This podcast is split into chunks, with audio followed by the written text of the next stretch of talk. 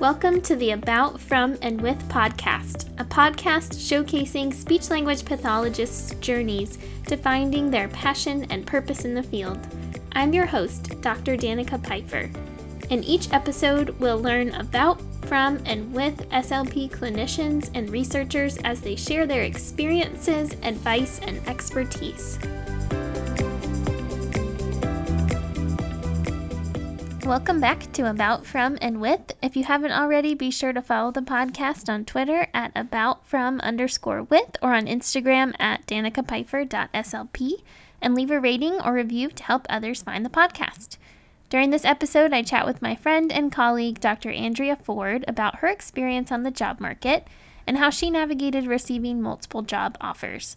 I met Andrea right before we went on the job market last year and was so grateful for her support throughout the process.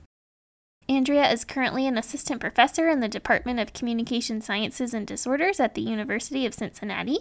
Before going back for her PhD, Andrea worked as a speech language pathologist in birth to three and preschool settings in a suburb of Minneapolis for six years. Her practical work drives much of her research and teaching interests. Currently, Andrea's research focuses on ways to promote and support implementation of evidence based practices that support communication for young children with disabilities in early learning settings. I hope you all enjoy the conversation. Hey, Andrea, thanks so much for being here to share your experiences with us today. Absolutely, Danica. Thank you so much for including me. I'm excited to be here. Absolutely. I feel like this could be a little bit therapeutic for both of us going through the job market process and being over with now and getting to talk about it. oh my gosh. Yes. Like totally cathartic just to like emote all of the things that we went through for the last, I don't know, was it year that we met ago? I can't even remember. Yes. Yeah. It has been about a year now. Time flies. Yes, it does. well, before we jump into it, I want to ask a few questions just about you and your background. Could you tell us a little bit about you growing up before you started your academic journey? Yeah, absolutely. So I am a Midwest girl, born and raised. I was raised in uh and born in Madison, Wisconsin. When I was younger, I loved playing like tennis and volleyball. I was always really active. Like I think that was always what I really like to do. I like to be outside and in the outdoors. And so um, you know, and I really liked to play. And I also babysat a lot when I was younger. Okay. And I think for me, that's what kind of spurred my interest in sort of working with kids as I maybe am jumping ahead on some of the questions, but but that sort of was in my when I was younger. I loved being around little kids, and so I grew up in the Midwest, like I said, and then went to college at UW Eau Claire, so University of Wisconsin Eau Claire, just a little bit um, more northern Wisconsin, and okay. and started my kind of academic journey there. So you had this early interest in kids, and then you decided to go to the University of Wisconsin. And what did you decide to focus on there? Yeah, so interestingly enough, um, so my entire family, now including my sister, are all UW Madison. They're Badgers. So my dad was a professor at UW Madison.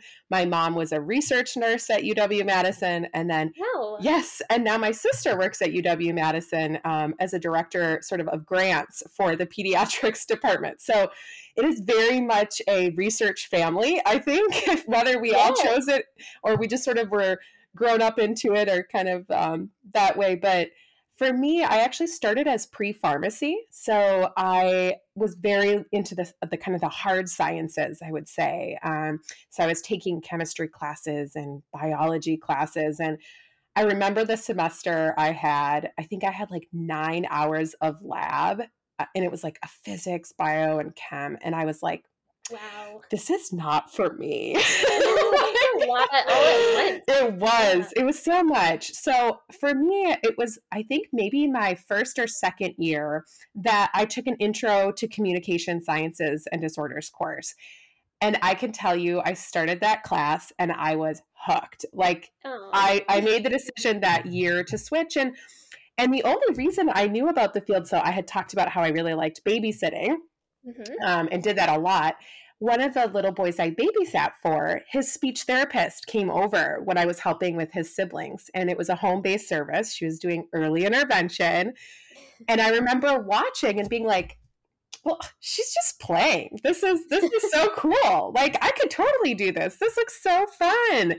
And so I think in the back of my mind as I went to to college, I I was like, well, maybe that's the thing. And then I took that class and the rest was history. I just I went down that field and did my uh, undergraduate and master's at Eau Claire and then went to work after that. And so that was really kind of how I started and and as I took the classes, you know, I knew I knew the field is so broad and you get training and everything, but I always knew I was going to be more pediatrics. I thought maybe originally I would be in more of a hospital setting, but I ended up in the schools and I wouldn't change a thing about that.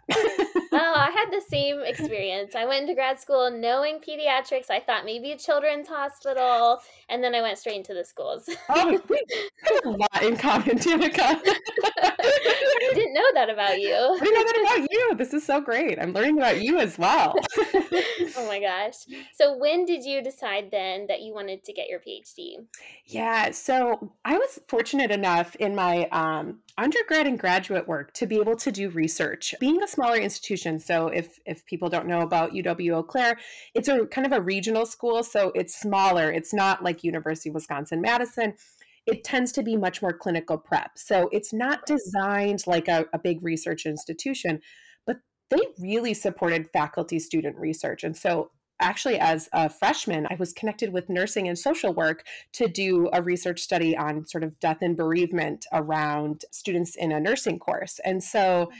I, I was able to do some really early experiences and then shifted those sort of into the um, communication sciences and disorders and i really loved it i thought like the thinking about problems and finding the data to solve the problems was just this really cool thing.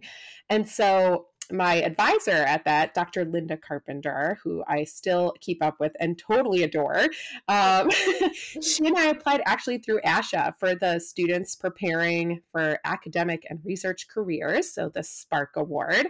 Um, we were lucky enough to get it, and I think that sort of funded my ability to go to conferences and you know present some of the work we had done. And so I tucked it in the back of my mind that eventually I wanted to go, but I knew I wanted to practice first. For me, I felt like I wouldn't know what to research or how to teach it if I had never done the job and really kind of understood. So I actually waited a little bit. I, I, worked for about six years in the Hopkins School District. So I actually moved up to Minneapolis in Minnesota. Um, and I worked there for six years. And that was, I worked in the school district um, doing birth to three and then also three to five um, services. So home based and classroom. Oh, that's awesome. And so then you decided, okay, it's time. So, how did you figure out what to do? Because I think a lot of people are interested in doing a PhD, but then they don't really know how to even begin looking for a program and figuring out which one's the best for them. So, how did you navigate that? Yeah, I think that's a really, really good question. And I think it, it is, it's a hard question because I think, you know, I don't know your experience, Danica, but when I was looking for a master's program, you really looked at sort of the reputation of the program itself and what it was going to provide you. And my understanding was when you went for your doctorate that you were looking for really the mentor. Like you wanted to find somebody whose research and their interests really aligned with you. That was sort of the approach I took in my advisor from my graduate program. Um, Dr. Carpenter really helped kind of me navigate that process a little bit as we talk about the program. So I think one thing that can be helpful for people looking is, you know, thinking about going for their PhD is finding a mentor or somebody who's done it and kind of picking their brain to figure out, you know, what you need to do. And then I would say I started looking up people who were interested in things that I was interested in. So, or if I had been to their workshop. So, I had seen Dr. Ann Kaiser out of Vanderbilt. I had gone to a workshop with her and Dr. Megan Roberts. And so I looked them up as a potential. Um, I had seen Dr. Amy Wetherby and Dr. Juliann Woods present um, as a professional development, so I looked them up. Um, and then at the University of Minnesota, and they were at Florida State. And then I looked at University of Minnesota um, with Dr. LeAnne Johnson, and she did a lot of early childhood work. And so you know, I looked at different programs. I applied kind of broadly to see mm-hmm. what would fit and what I felt like was the best fit. I'll say that when I met LeAnne Johnson, so I ended up going to University of Minnesota for my PhD. I knew pretty instantaneously like this is where I needed to be. There was just so much I think professionally that we really clicked on, but also just personally, like her approach to really a work life balance and that these That's pro- so important. yeah. And as you know, these programs can be so all consuming. And I just so appreciated her take of there's still a balance. Like you could still get married, or if you wanted to have a child, or if you wanted to go on trips or do fun things, you could still do those things and get your PhD. oh, that's awesome. That's so important when you're going through one of these programs. Do you remember how you figured that out? Because I feel like some people might be scared to ask some of those questions. Yeah. You know, honestly, I think part of me, it, it was probably just ignorance but i asked i asked a lot of just like so you know what do what do people usually do in the program and and how do you support you know things that people are doing outside of the program and and how what was their view also of sort of the work life balance and I could tell by people's responses right away whether they liked the question or they didn't. But that was really telling for me. So I think you know, maybe going back, I, maybe I shouldn't have been quite so direct, but I also think it got me the answers that I needed. And and I and I learned a lot because I think for me, I knew the places that weren't going to work for me and the places that would work for me. So definitely, it's so important to find that good fit. Yeah, and if you need to ask the questions, those hard questions, then ask them because you're going to be investing all your time in this place for a few years. Yes, exactly. and and you want them to be excited about you. So it's like you want to make sure you're there's a lot of synergy between what you think you can bring and what they, you know, will bring to you. And so I would say, you know, I found that actually with a lot of the places I applied at, um, both with Dr. Kaiser and and especially Dr. Juliann Woods, like she was fabulous. And I think for me, it also came down to location. And I'll talk about this when we get to um, kind of our job stuff as well is Minnesota allowed me to stay where I already had a community of people and I already had family and friends. Um, and knowing when you go for your PhD, that income is is a huge issue. Um, it was just nice to know that I had family support, not only just like financially if I needed it, but also just emotionally and mentally as you're going through the program. Um, so for me, it was it was not just the vibe of that, but also just location as well. I think that's something that's really, really important to consider. Yes, absolutely. As you finish up your PhD, I know you also did a postdoc. So, how did you decide to make that transition to a postdoc position? Yeah, so I actually hit the job market. I think I was just finishing up, and then kind of COVID hit, anyways. Yes. But um, I knew. I think actually I'd applied the year before I was uh, ended up finishing, and I was debating what to do. I, I thought I would hit the job market and I did. And I just didn't have a lot of success on my first round. I wasn't finished. So by that point, I had proposed my dissertation, but I hadn't started really data collection. And, um, and I knew it would take me a while, but I gave it my best shot just to kind of get my feet wet. And nothing really panned out. So what I kind of realized was I had sort of this opportunity where I could go ahead and I had funding to stay on two research projects as a project coordinator.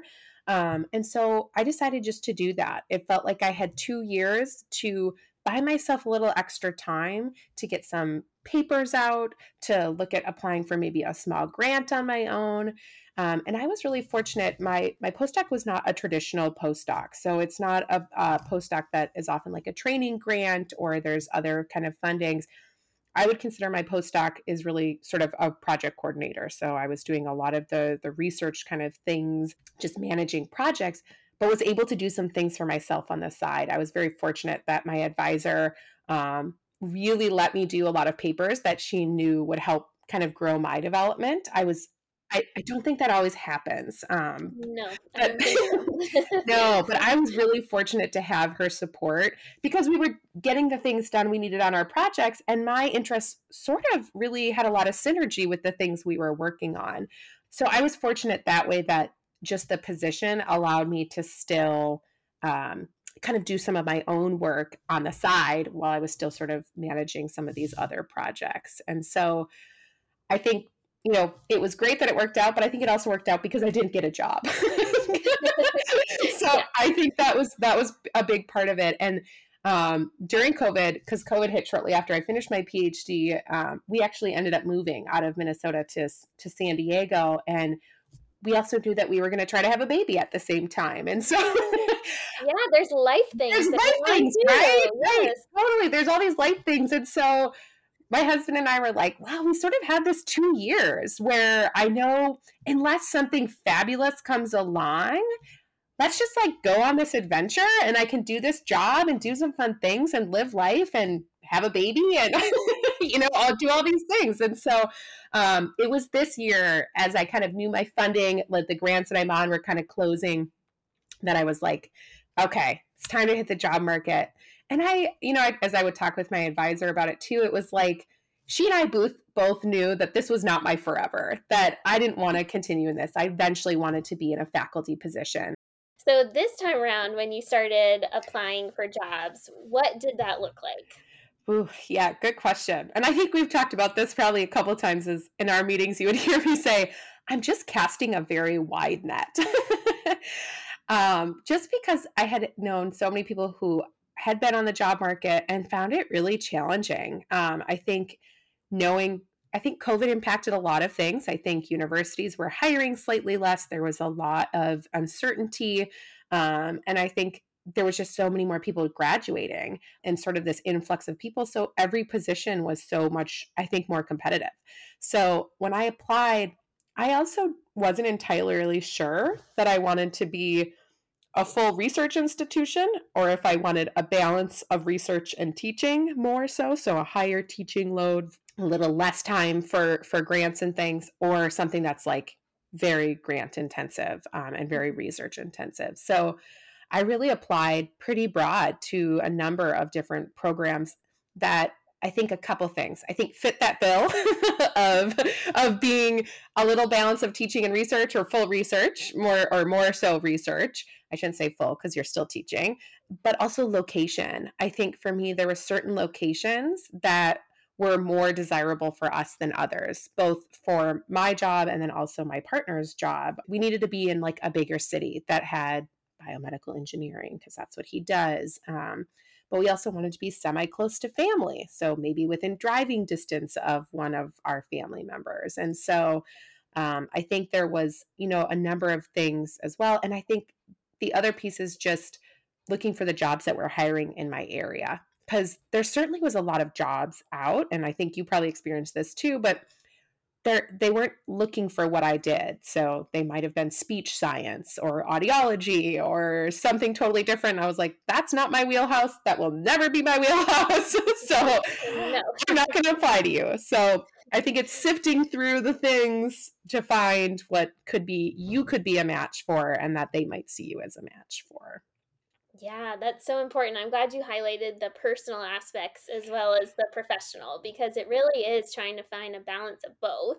And I think sometimes people go into it and they think that they can't be picky and choosy when it comes to personal things and they just choose whatever they can find, which sometimes yeah. you have to do that.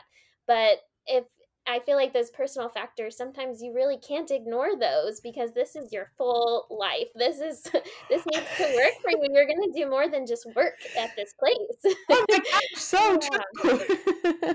yeah, it really is important to listen to those personal factors and things that are popping up in your head. Like, could I really live there? Would this actually work? I think so. Yes, I think so. And it's like, you know, I think what it came down to is for my husband too, it's like does he want to live there? Like, is he okay with this area too? And, you know, it's balancing all of that. It's like, is the job so great that it may outweigh some of the other things? Or is it that even if the job is great, but there's all these personal things, you know, I, I think, I think that's a challenge for people is to figure out weighing all of it and, and trying not to exclude the personal. I think it, it's exactly what you're saying because I think it does make a difference. You want to be in a place you're going to be happy and you're going to like where you live and you're going to, you don't have to love it because you can certainly travel and you'll do other things, but but you want to like it. You want to enjoy being yes. there. At least that's my personal preference. But yeah, that's how I feel too. And the process of applying to jobs is exhausting. It takes a lot of energy out of you. You're also asking for references and reference letters. That's a lot of energy for them. And so you don't want to have to redo this every year. You know, you want to go somewhere where you feel like you at least feel like there's enough that you could be fulfilled at least for a few years. yes.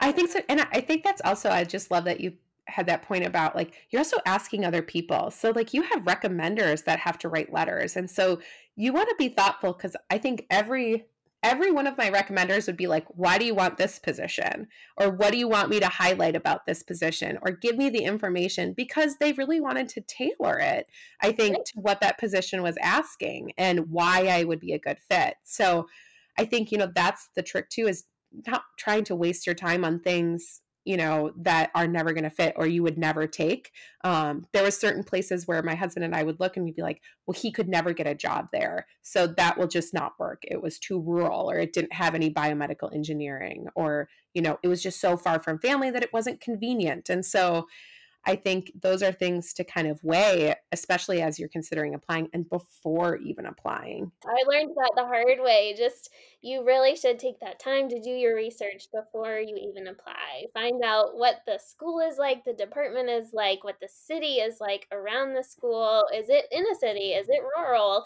Finding out all those things because you can get far into this interview process and you start to get attached to people in the department they're attached to you you start to develop these relationships and then if you find out that the location is the one thing that's not going to work it's really really tough I think so too. I, I I think so too. And I think, you know, and we talked about this in mine. I had applied also to several programs that were brand new. So as I looked up the programs, they I think I had maybe done a few that were were like they were just starting off or they had only been together for a year um, and i in the beginning i think i thought i was i was like i could do that. That that seems like it would be kind of cool. And i think you know there's things that maybe i wouldn't have applied to so many that weren't quite a good fit or like the location or something um, but i think that's also something to consider is the how how long established the program is too. I think that's another thing that can kind of there's benefits there's pros and cons to mm-hmm. it being a new program. And so i think figuring out for you whether or not that's the case. And i don't think that's unique necessarily to communication disorders but it seemed to me i don't know what you felt but there was a lot of brand new programs which is exciting for the field because there's you know a lot of need but i think that that can be harder um, for people like you and i who are brand new yes yes and i think that's something that people don't realize at all when you start applying and how would you even know to think about that really you know? But if you're going to a new place and they have a small faculty they don't have mentorship for you there that could be really challenging in the first few years. And a lot of programs need help just developing their curriculum, developing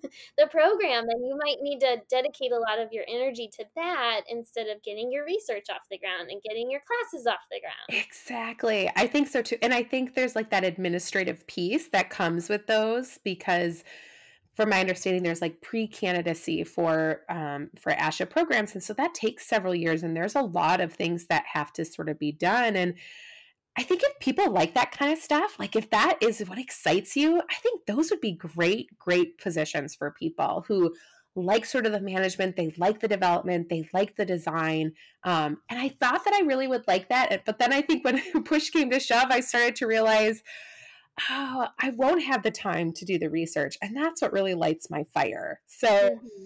I think for people figuring out what lights your fire and how does that I love that with, with, what's available and, and what the program looks looks for. So definitely. Well, I know you talked about how you applied to all these different kind of positions, and then you received several offers over the course of a few months. Yeah. So how did you go about navigating that process? Because I know once you receive an offer, it's a big deal, right? You've worked so hard and you've earned these offers, and you're excited about it but how did you figure out if it was the right one for you? oh, Dan, God, that is such a great question. I think it's a really hard question. And looking back, I'm not sure I did it all that well, but I think there's a couple things I can say. I think the one thing is to trust your gut. And so, and there was offers that I would get, and I loved, loved, loved the people I was like, I would mix with you so well. and I liked the associate dean of research and I liked the department chair and I liked the people on the search committee but the position itself just didn't have maybe some of the supports that I wanted um, or some of the things I was looking for. And so, you know, as I would get those offers, and it's it's hard because they all came in at different times. So you'd get one offer and you'd have to decide within a few weeks. But if you turned it down, what if you didn't get any other offers? Yes, so, stressful.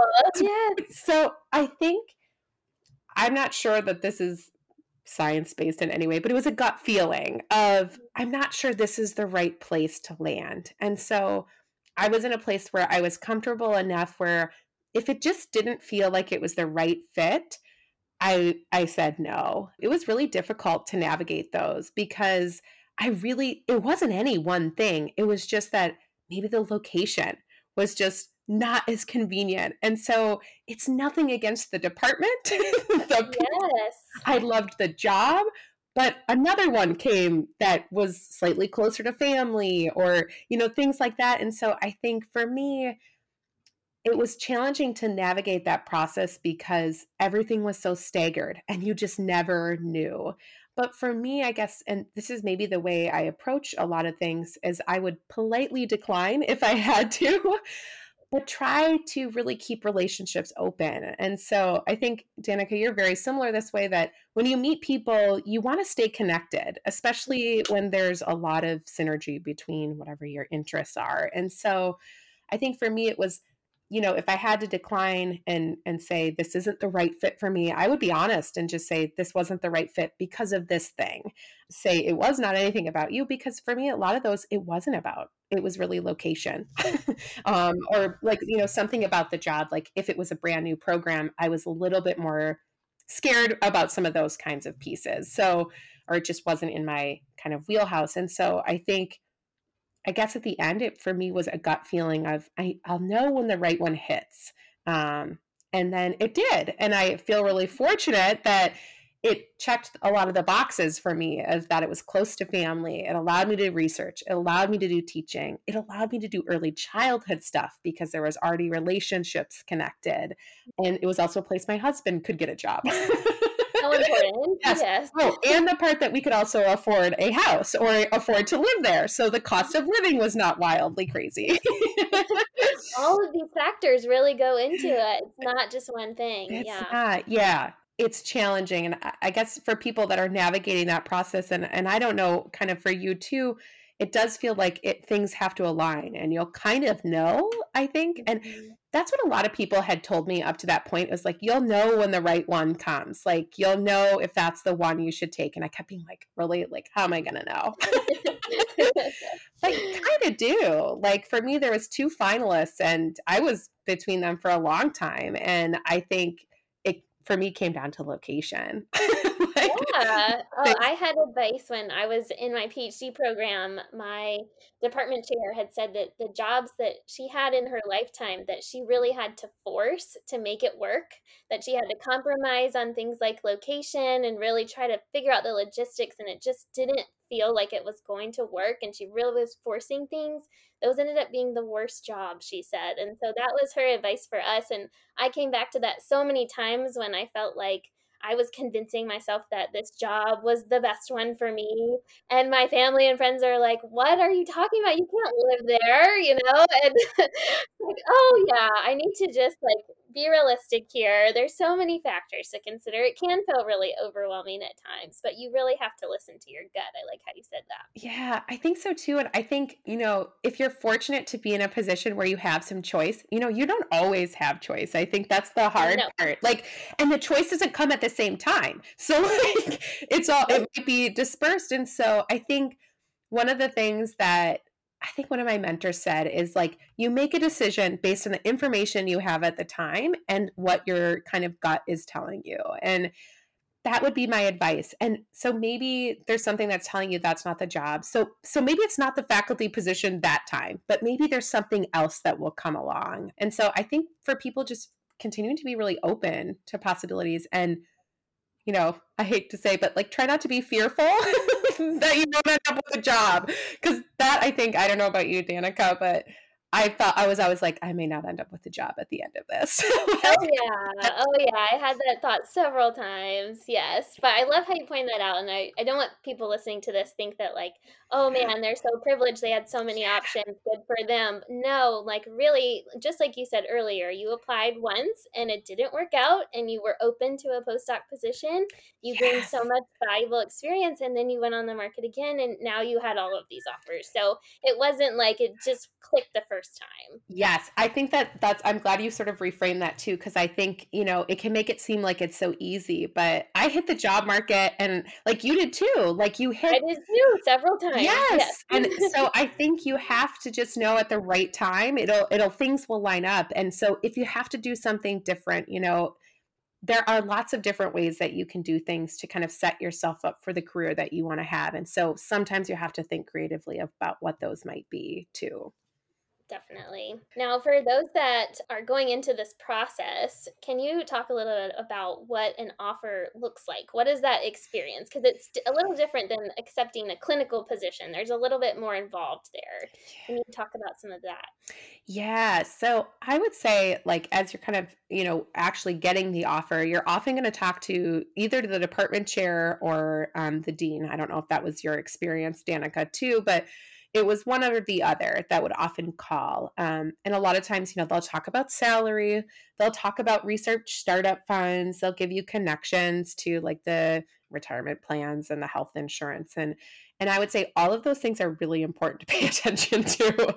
I think you can be like, oh, poo poo, it's health insurance and um, you know, a retirement, but those are also really important things because they set you up for your future and you're protecting your health. And, uh, you know, if you have sort of health issues or things like that that you need to take care of. Like i had some that i needed to make sure that i had doctors that could treat me in the area that i was going to be in. And so um, i think paying attention to all those things. So you'll often get the initial offer so they'll give you all of those details and then begins the negotiation process.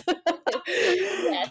Oh, and I will say I am not not good at this. Um, I I think my my first reaction is I was like, oh, "That's great! I'm just so excited to get more pay than I'm currently getting, and everything is wonderful."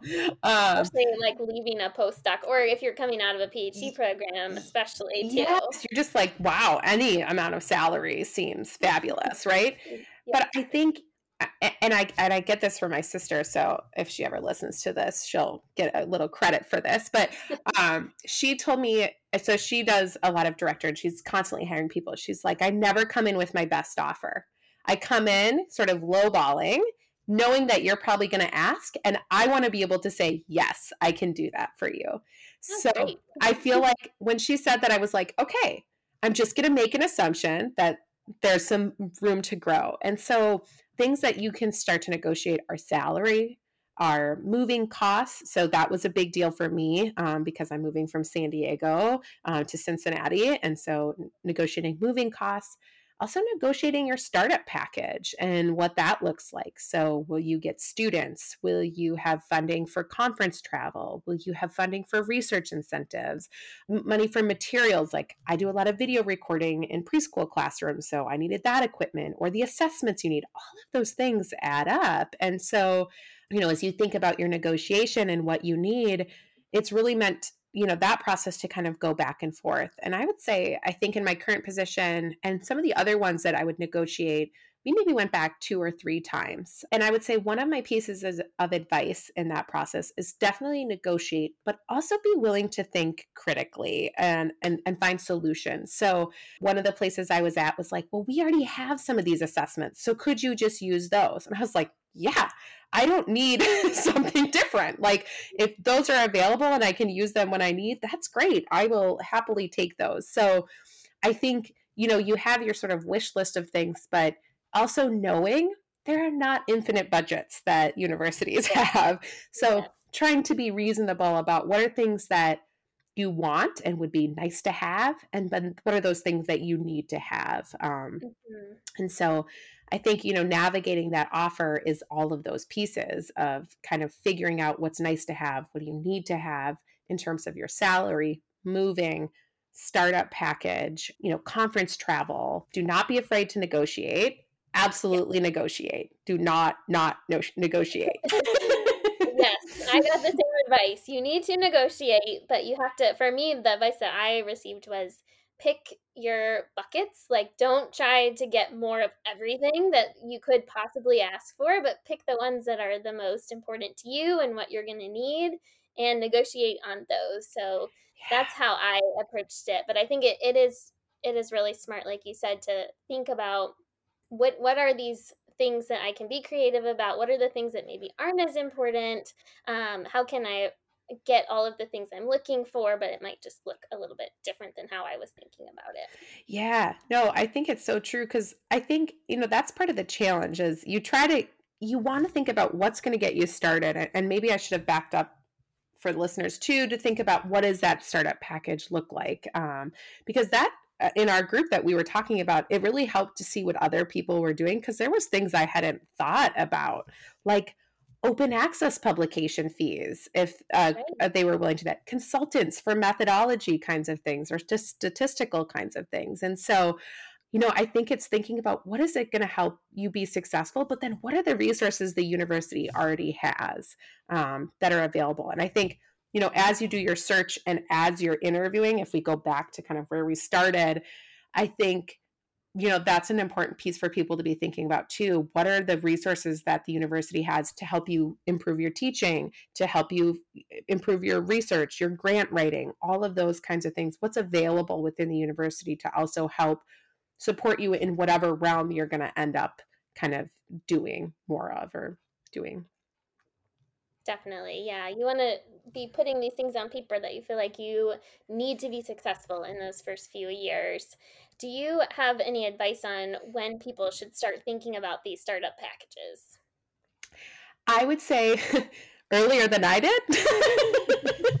so I think I was like, in the actual interviews like the so i'd gotten through the phone screens and then would go to the second part of the interviews and i was like i should probably start thinking about that. But i think i was so busy with my job talk that it was like i hadn't quite thought about that. But they ask about it you know in your in-person interviews uh, or in person or some of mine were virtual because of covid but you know asking they were already asking about those kinds of things. So i think having be able to pull out a number if it they asking for a number or at least just being able to describe some of the things you have. So i would say kind of early on in the process like even as you're starting to just apply to programs start jotting down the things that you think you're going to need um, as you're starting to plan out what it is it's likely it won't be solidified because things will change over the course of those months and depends on what your projects are you're working on and, and where it takes you but i think you know starting out earlier um, and talking to people like you and i who have done this and getting to see what they've done i think that was really helpful.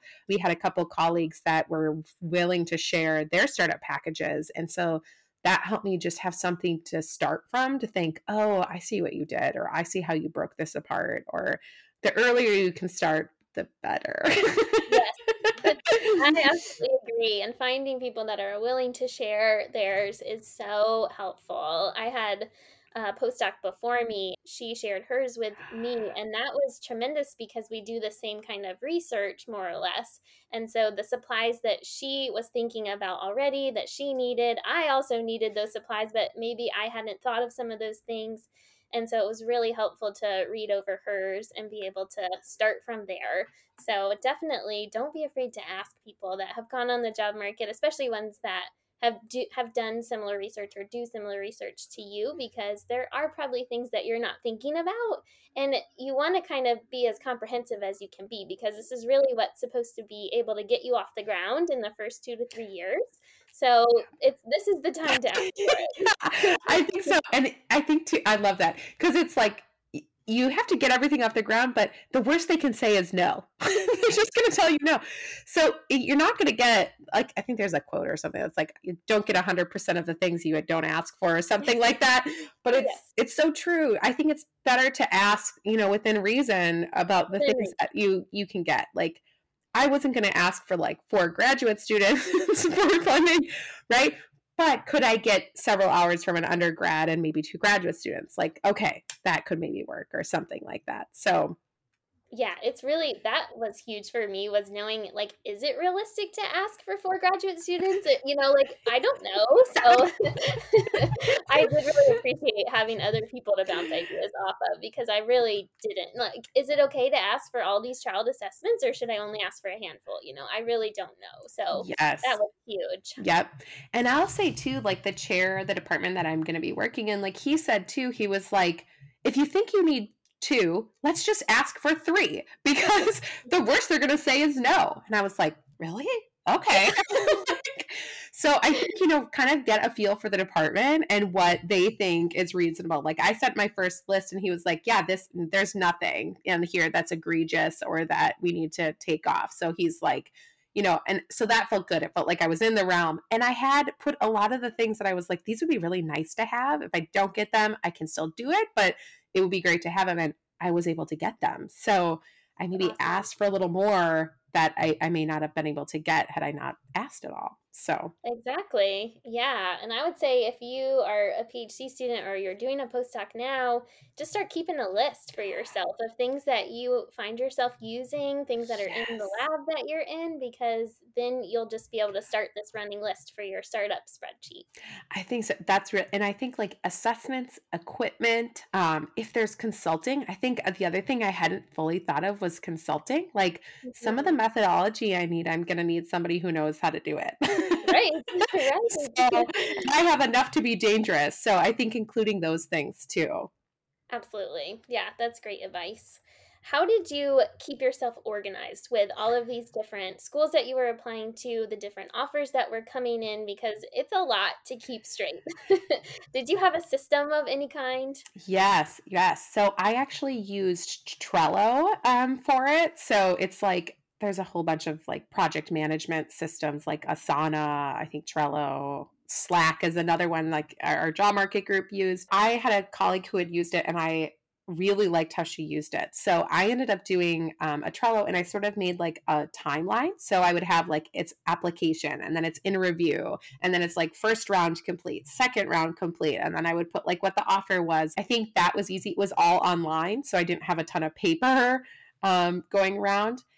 I would say some of it was also on my email. I just had like a job search folder. So I would just, I, I, hate having a full inbox. So I automatically start sorting everything. And so I would do that with my job market stuff because it was easy. I could just click on that folder if I was like, I can't remember what the name of the chair was that I needed to respond to, you know, so then I could just scan that set of emails. So I think organizing my email was big and then having sort of just a tracking system. Other than that, I feel like I should have been probably much more organized than I was. That sounds very organized. but I some people have like probably much more advanced systems, but mine was very pretty simple. That sounds great. That's really smart. I'm sure any of those organizational boards, you could figure out a system for yourself, but just having something to keep, like you said, names straight because you're going to be meeting a lot of people, deadlines straight because the applications are all due at different times. Yes.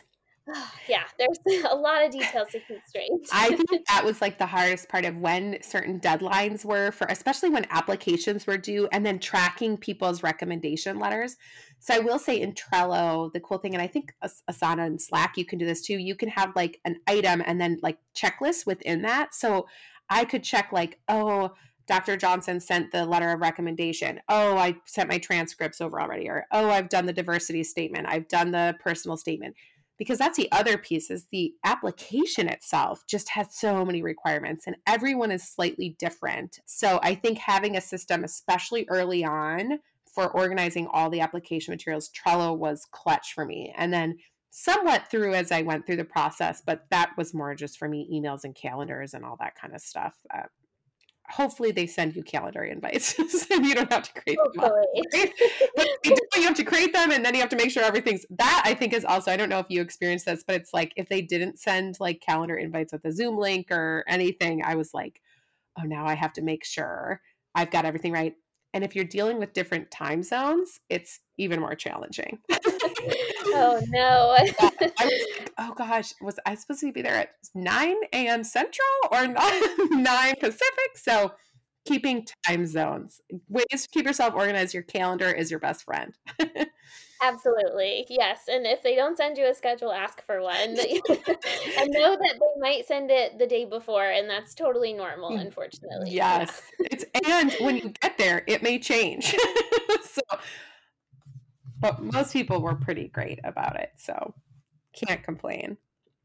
Do you have any final advice for others that are going on the job market about negotiation?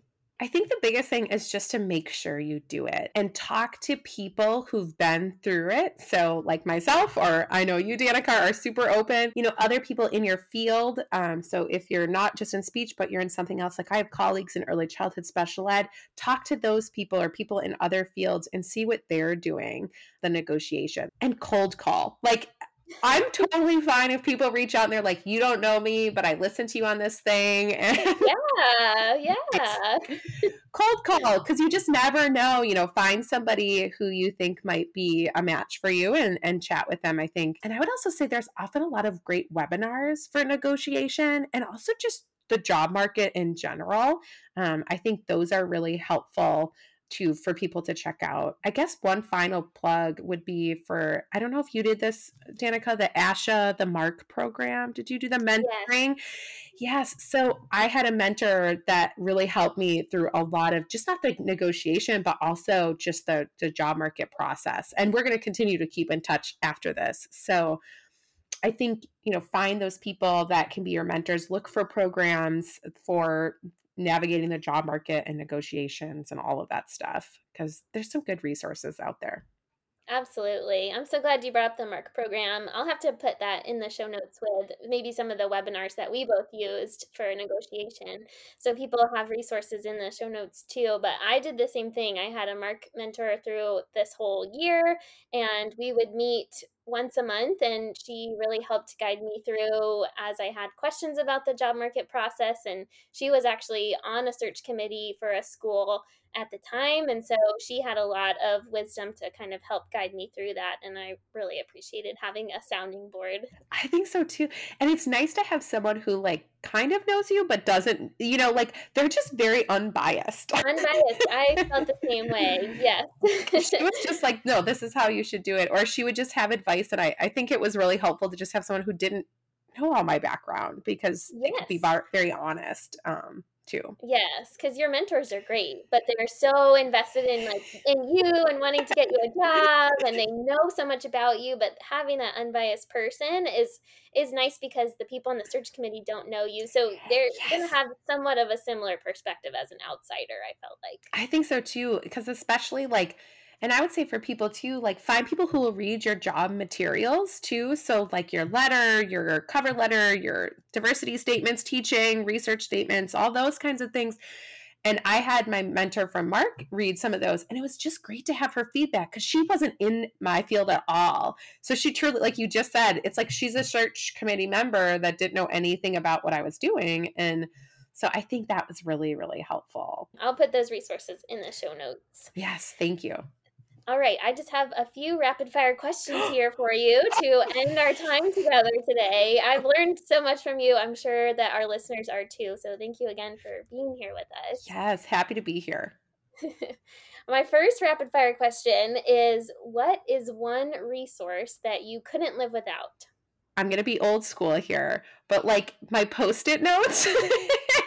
my pen because I have post-it notes all over. Like I want to say that I'm like using the technology things all the time, but I'm not. Like I need my post-it notes to help keep me organized. so I love it. I feel like we have so many similarities. If you could see my desk right now, it's just covered in post-its. I know. It's like and you probably know, Danica, where that right post-it is that has what you need, right? I do know, yes. There's a system. There is an organizational system, yes. There is. okay, what has been a defining moment in your academic career? Oh, really good question. I would honestly, as cheesy as this is, I think it was getting my PhD. I think for me, it was the culmination of like all of the things I had worked so hard for. And it was sort of my mountaintop. I, I just remember reading this book that we're all just climbing and climbing eventually to reach sort of this peak. And it's like, for me, that was the, the peak. And I think it's not the end. like I, I want to say it's going to hopefully keep going, um, and I'm not going to go downhill too. Bad, but um, but I think for me, it was really for me that it was like I can do this. Like I carried out a study, I had an idea, I executed it, I found some cool things, and you know, it didn't change the world in all of the ways that I thought it would, but it changed my world and it changed a lot of the course of my work. So not yet, not yet, but there's still time. yes, exactly. If any of you are out there like statistical methodology, generalizability theory nerds, I'm your person. there you go. There's a need for it. Someone out there, right, Danica? yeah, absolutely. Um, on a similar topic, what's one thing on your professional bucket list? Having an invited talk where like someone really is interested in what you're doing and you get invited to like a conference to be maybe it's not a keynote but you get invited to present because people are finding i think value in what you're doing and they want you to disseminate it. So i think a bucket list would be presenting um, or being like a, an invited talk somewhere to something. Awesome. You're gonna do it. I know it. it's in your future. Hopefully. We'll see it might just be to like my mom and my husband, but that's fine. okay, last two questions. What has been your favorite part about being your postdoc in your position? Yeah, so I think for me, I, it was really unique. Um, was that a lot of the work that I was doing aligned with things I was interested in already, and so I was able to carve out little things that aligned with my own research agenda um, and learn a lot about things that would inform the next steps for my own work. So, like, I learned about the Delphi process, I learned about core components and doing systematic reviews, like becoming better and stronger at them. And I think those are probably some of my favorite things was that I, I picked up a lot of tools that I can see applying to the work that I want to do eventually. And I, I feel very fortunate that that, that that happened. Awesome. And last question How can people connect with you or learn more about you and your work? Yes. So, I, Danica, as I told you, I, I'm like branching into the world of Twitter, as my good friend Mariana and Maria know. Um, I tweet maybe like once a year, maybe twice a year, but I'm trying to be better. It's my goal for for my new faculty position is to to tweet. So, tweet at me like direct message me and it's andrea lb ford um, on twitter and so i will respond to you and hopefully you'll see some more activity from me in the coming months as i learn to tweet better Perfect. I'll put that in the show notes as well so people can find you and tweet at you or DM you. yes. Yes. As long as I can figure out how to get the tweet at me, I got it oh my gosh. Well, congratulations on your new position, and I wish you the best in your transition. And thank you again for joining us today. Yes, thank you so much for having me, and best of luck to you, and congratulations to you. It's exciting for both of us to kind of be in this place and starting anew. So, thanks for having me. I I really appreciate the time and just opportunity to share some of my perspective. Thank you for tuning in for another episode of About From and With. If you haven't already, be sure to follow the podcast so you'll be notified of new episodes when they come out. I'd also love if you could take a quick second to leave a review of the podcast to help others find it. You can follow me in the podcast on Instagram at danicapfeiffer.slp or on Twitter at aboutfrom underscore with. Until next time, stay humble and kind.